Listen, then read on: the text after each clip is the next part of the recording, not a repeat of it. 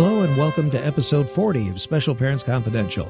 I'm John Pellegrini, and this episode is all about a new study of medication overdosing in children. Now, this is a subject that's not just for parents of special needs kids, but for all parents, so make sure you share this episode with everyone you know. The simple fact of the matter is if you are a parent of a child who has ever been sick, and if you have used any kind of liquid medication, you are probably making some dosing errors, whether you realize it or not because the study showed that greater than 84% of the people who participated in this report made some kind of error while measuring their child's medications. Now, joining me in this episode to talk about the subject is our friend Dr. Patricia Schultz, who's a medical consultant in Chicago and a frequent guest on this podcast. But before we get into the subject and the study that was conducted to find out about medication overdosing in kids, I want to tell you about some important new improvements to our website.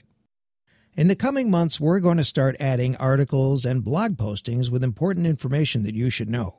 For example, in keeping with the information on this episode of medication overdosing, Dr. Schultz is going to write a guide on correct measuring procedures for you to use when you're measuring liquid medicines.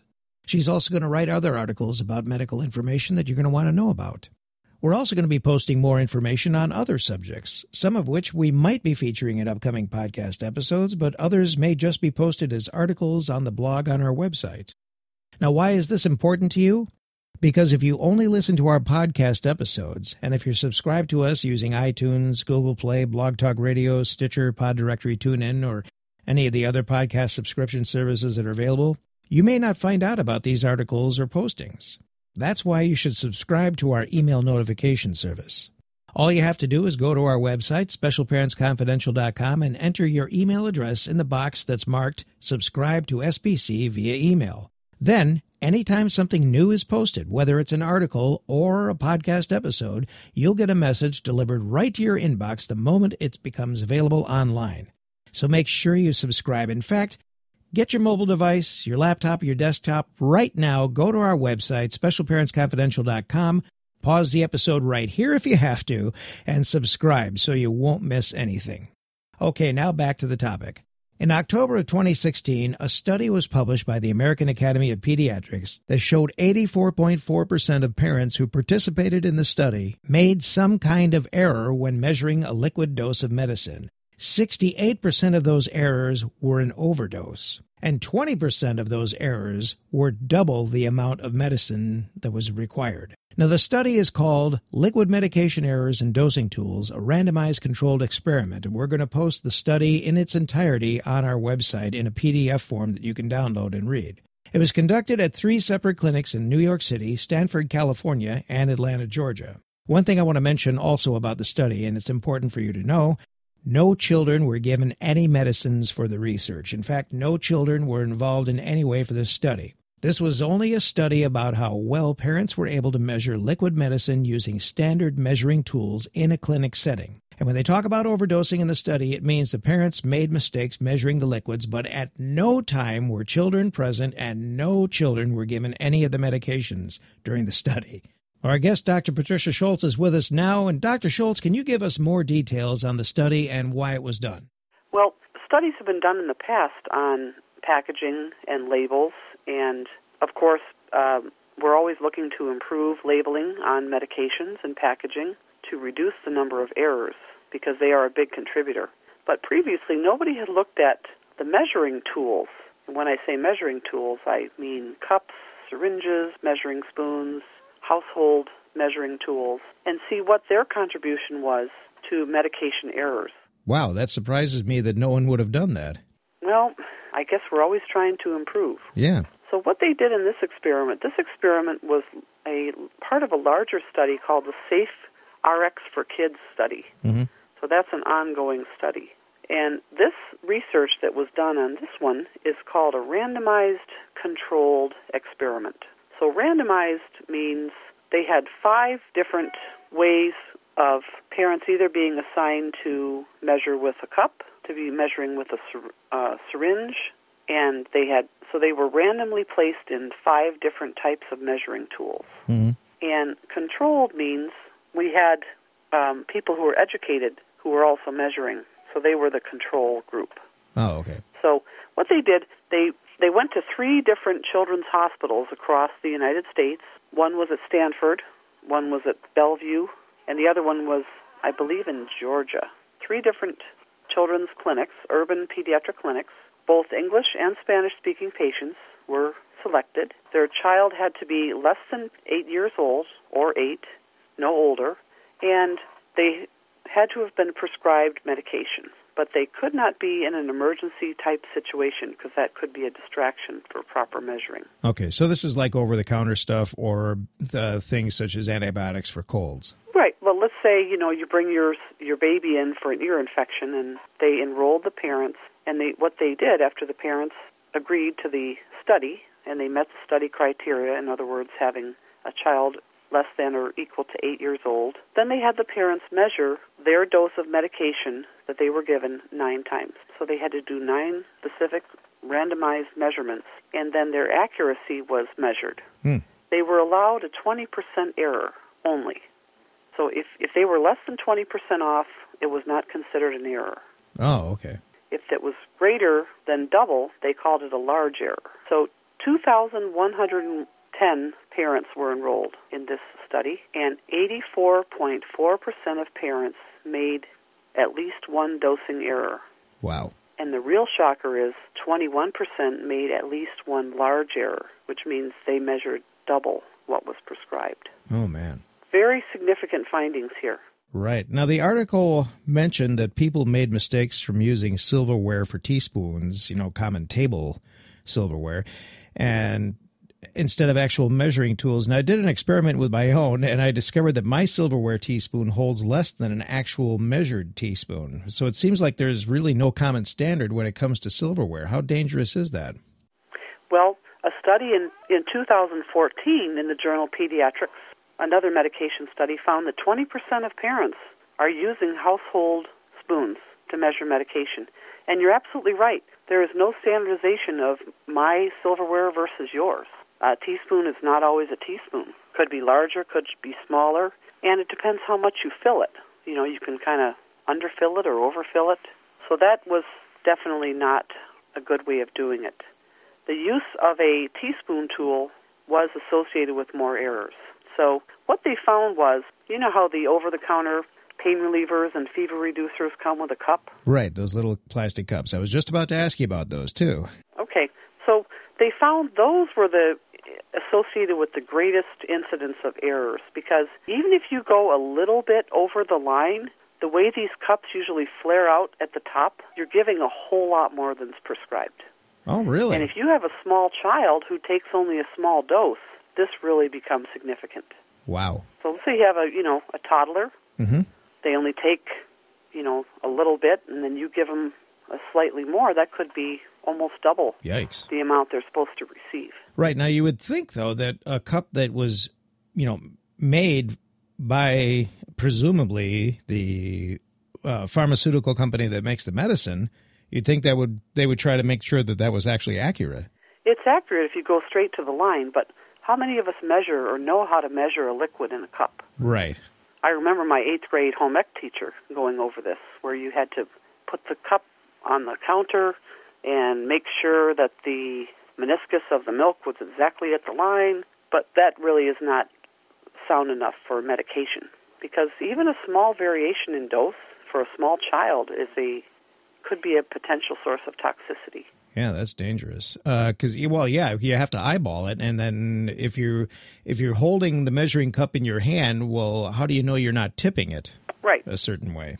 And if you're not looking at it, um, if you look at a medication cup from above or from below, you're going to see a different line that's act- than is actually there. But if you look at the cup at eye level, even then, you know, 84% of parents made at least one error in their nine different measuring experiences.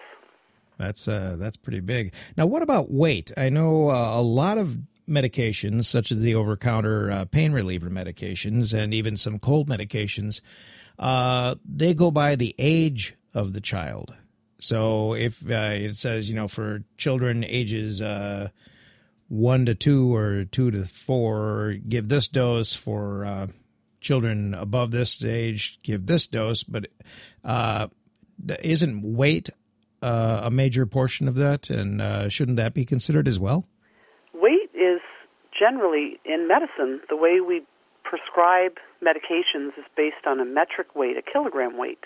And so that is the most accurate way. Now, if you're talking about an over the counter product, they what they do is they look at the average weights of say a 2-year-old, a 3-year-old, a 4-year-old, and they figure out what would be a safe dosage for all. So in the general. However, if you have a child who's way outside the curve, right. Maybe they're exceptionally tall or small for their age or low for their weight, then those aren't really good uh, applications. Right. Right, because my daughter, for example, has a couple of friends um, uh, who are they're basically the same age, um, and she is the standard uh, weight and height for her age. She has one friend who is uh, almost six foot two and weighs close to 170, and another friend who's her age who is probably four foot nine, maybe four foot ten, and probably under 100 pounds. So you cannot quite give those two kids, even though they're all three of them are 15, you can't really give those three kids the same medication dosage. Not always. Not always. Now, I mean, there is a maximum when you re- when you reach a certain weight. Everybody's going to take the same dose. Mm-hmm. But depending on the weight of your child, that's why it's important when you go to the pediatrician that your child be weighed at least once a year because and we can't rely on stated weights because parents are often inaccurate or the bathroom scale is inaccurate at home. Right. Yeah, that's one thing I've learned after uh, trying to be on diets a few years. I'm sure that can't be right. when you're looking at your very young children who don't weigh very much, this is even a bigger uh, concern. John, if if you wouldn't mind, I'd like to go over the the recommendations and the findings of this study a little bit further. Oh, that'd be great. So yeah. that parents will have an idea of how to approach their medication giving. So this morning I brought I purchased some ibuprofen liquid. Oh, okay. Okay, so comes with a cup. Um, I went to the pharmacy and I asked for a syringe, and they were willing to give me one. It doesn't have a needle on it; it's just a plastic syringe. Syringes were found to be the most accurate way of reducing errors in this study, even though there were still a significant amount of errors, 25%, even using the syringe. So let's uh, we got to explain one more time. The syringes are those liquid, the liquid syringes that uh, you draw the medicine up into them, and then uh, you can uh, adjust it to the right amount. Correct. Now, yeah, you can eject what you don't need, but you still, as I said, there were still errors, and what they're suggesting is that parents need more practice and more education. And interestingly enough, there were even more errors when, for example, 2.5 milliliters of medication was prescribed or 7.5 milliliters. There were many more errors than a, an even number, such as 5.0 milliliters. So that's confusing. Right. Is it important for parents to follow the metric measurement, or is it okay to follow the uh, tablespoon and a half or that kind of thing?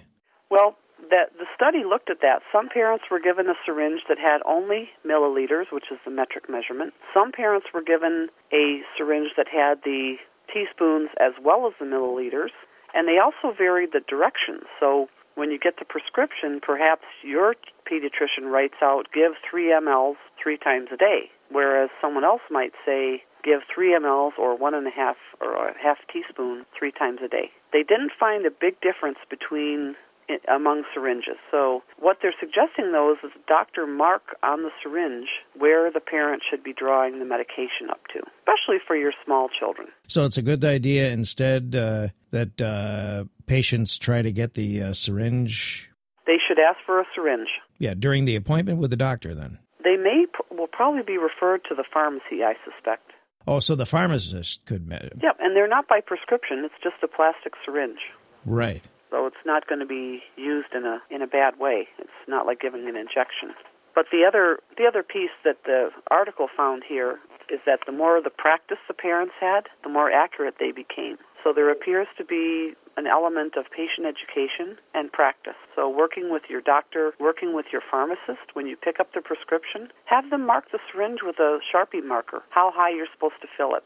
Actually, it helps too, I think, if if you're going to use a sharpie, make sure it's a fine point sharpie because you don't want them to. You don't want to put a mark on there and there's still like maybe it could wind up being several milliliters the the width of the uh, mark right on the syringe. you know, you want to make sure it's a fine line that you can see that doesn't go above or below where it's supposed to actually be. Well, hopefully, and, and this should always be the case, your prescribed measurement should be labeled on the syringe. Right. For example, if you're given an order for 2.5 mLs or milliliters, there should be a marking for 2.5. You shouldn't have to guess, oh, halfway between the 2 and the 3 ml mark. That would be an incorrect type of syringe for that medication. Right. So your prescription should always have the marking on the syringe. But what they're recommending is even when you get when you go purchase your over-the-counter products, your cold medicines, your fever medications that are liquid, to go ask for the syringe. That's a good idea. Now, sometimes there could be a philosophy that if something's good, then more of it's better, you know, as, especially when it comes to over the counter medications. I've heard many people saying that as adults. And uh, the concern to me is that for children's medications, that's the last thing you want to do.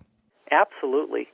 You know, uh, everyone thinks of acetaminophen as an extremely safe product, mm-hmm. which it is. Yeah. But acetaminophen in excessive doses beyond the prescriber's recommendation can be toxic or perhaps even lethal. So parents do need to be careful. Right. Now, what about ibuprofen? Is that the same? Or? Ibuprofen has a wider margin of safety than acetaminophen, but you can still take in a toxic dose. I mean, you can get in trouble with any of these medications. Allergy medicine, right? Certainly, another concern. We we just have to be very vigilant um, as we approach you know, parents are tired, their kids are sick, they're maybe screaming in the background, there may be other children that are distracting. Yeah, it's two or three in the morning, maybe. Right. Maybe your lighting isn't good, your glasses are in the wrong part of the house. Those are all things that we can talk about here on how to administer medication safely. Definitely. Now it's interesting. Sometimes I get onto uh, you know studies reports like this, and then I'll look in the comments section, or I'll look in other places on social media, or I've actually maybe even overheard this too, where some parents will say that uh, they take one particular medication for maybe headaches or colds or something like that, and they think the stuff works great for them, but the medicine doesn't have a specific instruction for giving the dosage to a child. So what I've heard some people say is, well, I just cut the pill in half, or I just you know take half the syrup and uh, figure that's safe enough. But that really isn't, is it? It isn't. You know, one thing that we were stressed in, in medical school was children are not small adults. They are. They have entirely different kidney function, liver function, their age, their body weight, and actually the presence or absence of enzymes that need to develop in their in their system to break down medication is very different. In fact, we've probably all experienced, you know, you give a child a particular medication that makes you and I sleepy, and they're wired because their metabolism is entirely different. So it's always best to check with your physician before you give your child an adult medication. Another concern some of those are alcohol based. And how many of us want our kids consuming alcohol? Yeah, because it is the same kind of alcohol that you would have if you were having a glass of scotch or a glass of gin. Right. And it actually can be a, a fairly high percentage in those preparations. Right. Because it's higher proof, more it's more purified, so the, right. It's a stronger stronger percentage. So I always say when in doubt, please check with your your physician. I can imagine. Let's talk for a second about uh, homeopathic and natural medications. Now, a lot of people are going to see this study as vindication that pharmaceutical medications are dangerous and that homeopathic natural medications are safe. And I've heard a lot of people say that. You know, the homeopathic medications are natural, they're perfectly safe, and they have no side effects. But that's not true, is it? No, it isn't. In fact, many people don't realize that the way drug companies develop new medications is they go to the Amazon and talk to the medicine man mm. who pulls out some leaves and some some bark, and that's how pharmaceutical companies develop medications. So sometimes when you're taking these natural supplements, they're actually the same active ingredient as the prescription. Mm-hmm. But the big problem is that the pharmaceutical industry is very regulated in terms of the quantity of the active ingredient, the purity, how well it disintegrates, how well it becomes active in the human body. But these supplement industry is not subject to the same standards Mm. as the pharmaceutical industry. So many studies you c- you can read commonly, even in Consumer Report, where they'll take 15 different brands of a common supplement. Some have too much, more than their stated amount. Some didn't have any. So it's it's an industry that has largely run unregulated. Recently, there have been in the last I shouldn't say recent, the last 20 years or so, let's say, there have been a few certifying organizations that have come about, and they will take these supplements and measure them in their own lab for purity, for quantity, for how well they disintegrate, Mhm. and they will then verify that this is a supplement that contains what it's supposed to. Right. The one that you're probably most familiar with is USP, the United States Pharmacopoeia. So some of your supplements will say on the label USP verified. Ah, okay. That means that this United States Pharmacopoeia has taken the supplement, analyzed it for contamination, for ingredient quantity, and for the ability to disintegrate, and found it acceptable within the standards that have been set for it.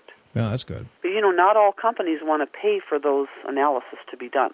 So just because your supplement manufacturer doesn't have that verification doesn't mean it didn't pass. It just means that they didn't pay to have that analysis done. So this is a very, very tricky industry. Yeah. Well, it cuts into profits when they do stuff like that. Well, and, and it would drive the cost up. Mhm. Um, you know, and also if you have to become a prescription product, my goodness, the you have to have uh, animal studies, human studies. There's a lot of paperwork. Oh, yeah. It would, you know, drive up costs tremendously. Yeah, I think a research chemist friend of ours, or uh, who used to do research chemistry, and told me once that uh, it costs on average a quarter of a million to a half a million dollars to get all the certification from the FDA before you can even begin to do human trials.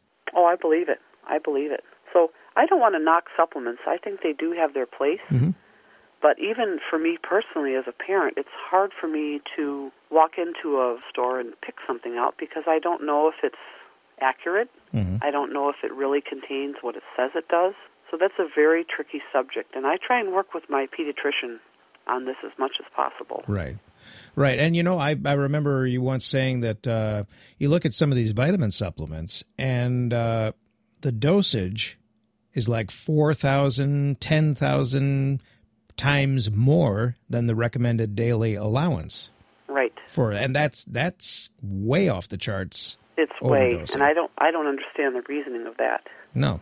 Well, the you know the old idea that if something's good, then lots of it is really good, but that that's a little on the that's a dangerous territory, I think, isn't it? Yeah, and you know, many people uh, will buy these for themselves. They might give them to their children, thinking they're doing a good thing by giving them something natural. Mhm. You know, there's even been reports recently of natural, so-called natural weight loss supplements that actually contain prescription ingredients mixed into them. Jeez. So there's you got to be so careful. But again, I, I wish I could offer your audience a concrete method of choosing supplements, but that is something that even I, as a parent, have not really figured out. Right. You just have to be very careful and look for that. You have to be very work work with your doctor, Right. Do the research. educate yourself on the you know recommended amount of particular supplements your child might need. You know, let's say your child's a vegetarian and they don't drink eat any dairy. You know, you may have to supplement with calcium. Well, work with your pediatrician to find out how much calcium should I be giving my child per day Right. And what source? and what source and where's the best place to buy it, what's the best brand to give them, rather than trying to go on guessing by the label and guessing by consumer reviews, which may or may not be helpful because they haven't analyzed what's in the stuff. Right. And the pediatrician has access to uh, more in depth research that's from uh, uh, much better qualified sources. The other the other person who's really good at this is a nutritionist. Ah, okay. They they may be able to suggest, for example, for the child who's vegetarian, they may be able to tell the parent other foods that have that are calcium rich that are not, you know, outside of their lifestyle. So, you know, working with your professionals is always advised. I once knew a pregnant woman who um, really loved her chiropractor, and I love chiropractors too. But in this particular case, the chiropractor sold her uh, a vitamin supplement, and she ended up with a very unusual type of kidney stone while she was pregnant. and it turned out to be an ingredient from the vitamin that caused it. Oh, jeez. So she had to go through surgery. I mean, while pregnant, nobody wants to do that. No. Yeah, and that's yeah, and the kidney stones are bad enough, but to have one when you're pregnant, my gosh. Right, and to have to undergo anesthetic, and you know that's not not something any of us want to do while we're pregnant. Right. Or even non-pregnant, for that matter. Right, and this is not a knock against chiropractors either. It's just in this particular case, the the person who recommended the supplement didn't do the research. Well, I don't even know if that item was listed on the ingredient list of the vitamin. I'm not. I don't. I'm not privy to those details, but when they analyzed the kidney stone, it was not something normally found in the human diet, and it was in the supplement. Wow. Well, that's the problem. You're looking at a supplement and you don't really know if what the label says is in there is in there because it's not regulated. Right. And I'm sure the chiropractor recommended it on very with a good heart. Oh yeah. I have no doubt. Yeah. You know. Mm-hmm. But we just don't always know what's contained. Extra stuff is put in that's really more of a contaminant in some supplements. Right.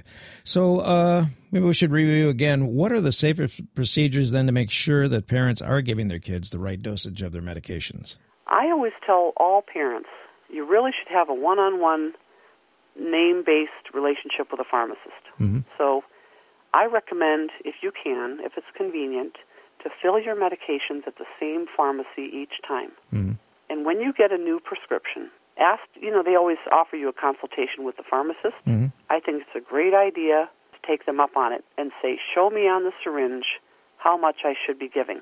Exactly. And that, in this particular study, was shown to reduce errors.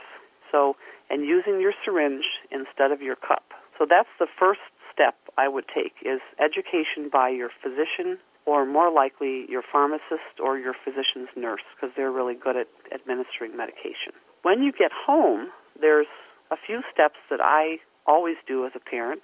And the first one is to mark down in a little notebook what time and what dose you gave every single medication. Mm-hmm. Let's face it, when you have a sick child, how well are you remembering? Was that at 2 a.m.? Was that at 4 a.m.? You know, it's very easy to get mixed up. Was that last night or the night before or was that this morning? You know, fatigue can really take its toll. Oh, yeah. So, marking down each dose. The second piece there is making sure that you're drawing up the medication in a syringe in very good lighting and holding the syringe up at eye level to check your amount. So you basically you'd be pointing your syringe in the air to make sure you have just the right amount drawn up. And the next thing is, well, we know very few children love taking medication. I haven't met one yet. Right. Sometimes you kind of got to sneak it in, drop by drop by drop, because parents who try and squirt it all in, what happens? They spit it right back out. they you wear it on your shirt, right? Yeah. and then you don't know how much do they get? Should I give more? It can be, or they get upset and they vomit the medication up because they're so upset. Right. So, as parents, we need to really put on our kid gloves, so to speak. Take the time. You might just give a little bit of it now, wait a few minutes, give a little bit more, offer a lot of rewards for taking medication. I'm all about rewards. Um, and making this as pleasant an experience as possible for your child. And that way they're likely to take the full dose without you having to guess how much should I give since they spit some out. Because again, that's an, an, a risk for either underdosing or overdosing. Well, yeah, definitely, because if they've spit it out or a portion of it didn't get in, then how do you know what they got? And it's, you don't. You do not want to give. You don't want to overdose them by giving them another full dose. Correct. Yeah, and that going back to writing that down, that is a great idea because I know, especially when you're using an over-the-counter such as your children's Tylenol or your children's Motrin or something like that, where it says give them one dose every six to eight hours. Mm-hmm. Well, what is that? You know, when when was that? Was ten thirty or was it eight thirty? Because uh, and oftentimes they will they will state no more than so many times in 24 hours. Right, right. And you really don't want to exceed those those recommendations. Those those are those labels are carefully reviewed by the FDA, and they are there for patient safety. Now there are occasions where your doctor may tell you to take a different dose than is written on the bottle. But in that case, make sure that is written down for you so there's no mistake. If there's a, a deviation from the listed amount. Right. Write it down and make sure you uh, write down the times that you're doing it as well, because it's probably going to be different times for those. Different too. times, or, or I know myself, I've had two kids on fever medication at the same time, and boy, is that confusing. Oh yeah. So uh, having, I always recommend whether an adult or a child, write every single dose down. You'll have so much peace of mind knowing that you have done this properly. Now, when I teach nursing students to give medication, we have we have a rule, not just my rule, it's an industry rule, of three label checks. So the first time when you pull the medication off your counter, you check your label. Make sure you've got the right child. If you have more than one who's ill, make sure you have the medication that you intended to give. Maybe they're on an antibiotic and a pain reliever. You know, there may be two or more medications. Make sure you've got the one that you intended. So that's their first label check. The second label check occurs after you measure out the medication. You actually check your label once again before you give it to the child. And the third label check is when you put the medication back where you are storing it.